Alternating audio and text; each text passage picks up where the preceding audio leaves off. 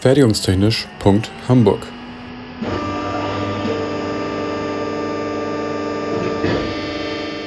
Ein Podcast rund um die Produktion.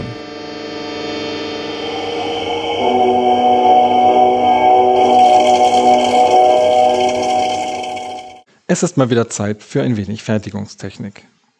Die DIN 8580 als Ganzes haben wir bereits in Folge 2 kennengelernt.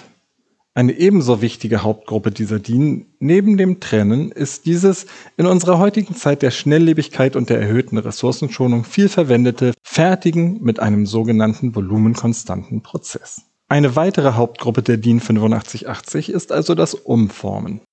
Im Gegensatz zu den zwei anderen Hauptgruppen Trennen oder Fügen wird beim Umformen kein Material hinzugefügt oder entfernt. Präzise ausgedrückt ist es das plastische Ändern der Form eines festen Körpers unter Beibehaltung sowohl der Masse als auch des Stoffzusammenhangs. Bei einer vereinfachten Schellenfertigung drückt beispielsweise ein Zylinder mit dem Radius senkrecht auf ein Blech, das sich in den passenden Durchmesser in einem darunter liegenden Körper drückt. Das Augenmerk liegt zusammengefasst auf den umzuformenden Werkstoffen und den dazugehörigen plastischen Verhaltenseigenschaften. Eine Temperaturänderung bringt wiederum eine weitere Unterteilung dieses Fertigungsverfahrens hervor, da es erhebliche Unterschiede auf das Werkstück als auch auf das gewünschte Ergebnis liefert. Referenzwert ist hierbei der Rekristallisationspunkt, aber dazu gleich mehr. Eine weitere wichtige Unterscheidung geht aus der industriellen Produktion hervor und unterteilt das Umformen noch einmal in das Massivumformen und das Blechumformen.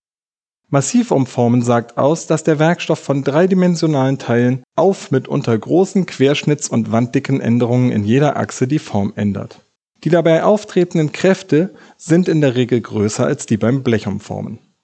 Typische Beispiele des Massivumformens sind das Walzen, Gesenkformen oder Eindrücken.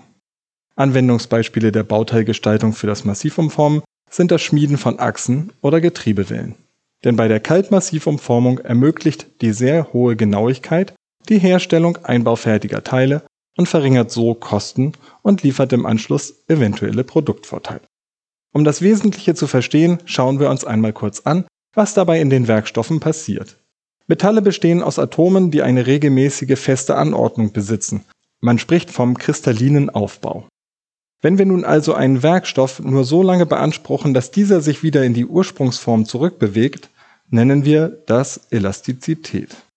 David Stach erläutert dies auch in der Folge 17 über das Spannungsdehnungsdiagramm.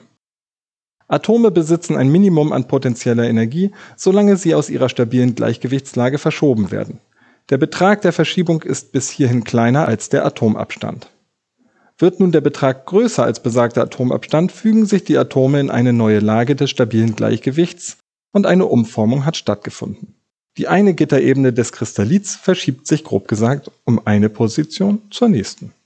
Nun soll noch einmal kurz geklärt werden, wieso das Umformen unseren heutigen Industriestandards und Anforderungen an sicherheitskritische Bauteile in die Hände spielt. Kosten- und qualitätsbewusste ProzessingenieurInnen stellen zum Beispiel fest, dass durch höhere Betriebsfestigkeiten der Komponenten geringere Dimensionierungen ohne Verluste der Belastbarkeit ermöglicht werden. Automobilindustrie bzw. Leichtbau haben in den letzten 100 Jahren enorm von diesen Techniken profitiert. Gießen, Schmieden oder die zerspanenden Verfahren, die lange dominierten und unter anderem für die Fertigung von Blechteilen genutzt wurden, konnten so durch die Blechumformung ersetzt werden und erfüllen nun andere Aufgaben im Herstellungsprozess. Heutzutage erfordern komplexe Bauweisen mit etlichen Kleinstbauteilen mit hohen Festigkeitswerten Technologien, die sich effizient nur durch das Umformen realisieren lassen können.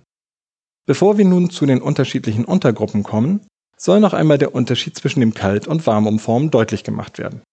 Pauschal lässt sich hierzu sagen, dass Arbeiten bei niedrigen Temperaturen neben der Formerreichung eher dazu dienen, das Material zu festigen bzw. im Nachhinein die Stoffeigenschaft zu beeinflussen. Bei hohen Temperaturen wird hingegen das Ziel gesetzt, die Umformbarkeit eines Stoffes zu erhöhen. Es sei auch gesagt, dass niedrigere Maßtoleranzen bei niedrigen Temperaturen erreicht werden können und Werkstoffe passgenau verarbeitet werden. Schauen wir nun noch einmal auf unsere besagte Hauptgruppe. Die erste Untergruppe, in der das Umformen aufgeteilt wird, ist das sogenannte Druckumformen nach DIN 8583.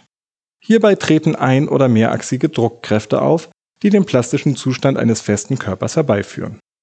Plastizität, um es einmal kurz anzuschneiden, tritt dann auf, wenn ein Körper seine maximale Elastizität überschritten hat und irreversibel verformt ist. Typische Verfahren dieser Gruppe wären das allgemein bekannte Walzen oder das Freiformen. Beim Walzen wird das Walzgut zwischen zwei Körpern, Walzen, hindurch transportiert. Als nächstes betrachtet man das Zugdruckumformen nach DIN 8584. Nicht zu verwechseln mit dem Zugumformen nach DIN 8585. Im Gegensatz zu letzterem wird beim Zugdruckumformen durch die Kombination von Zug- und Druckbeanspruchungen die Plastizität hervorgerufen, anders als durch reine Zugbewegungen. Das reine Zugumformen wird zusätzlich ein- oder mehrachsig ausgeführt.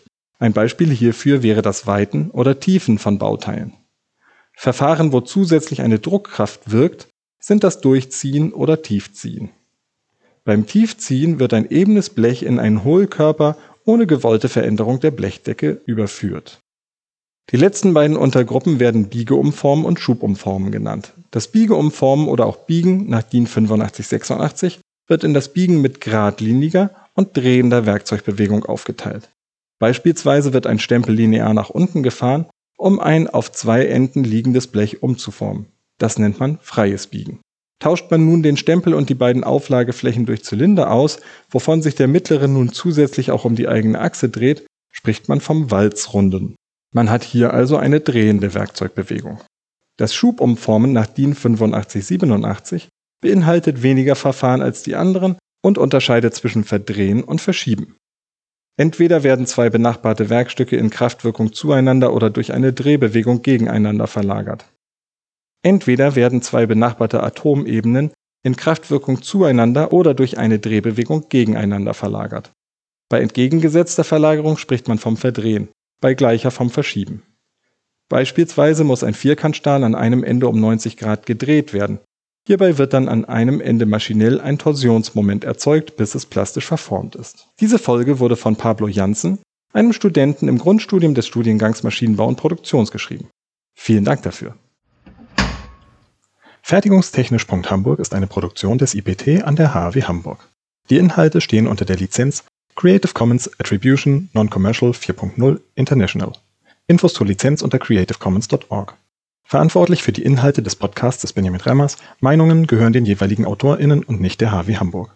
Weiterführende Links und falls vorhanden Formelzettel finden sich in den Shownotes bzw. auf der Homepage. Für Fragen, Wünsche und Anregungen erreicht man uns unter info@fertigungstechnisch.hamburg oder bei Twitter unter @fertigunghh. Es gelten die Datenschutzbestimmungen der HW Hamburg.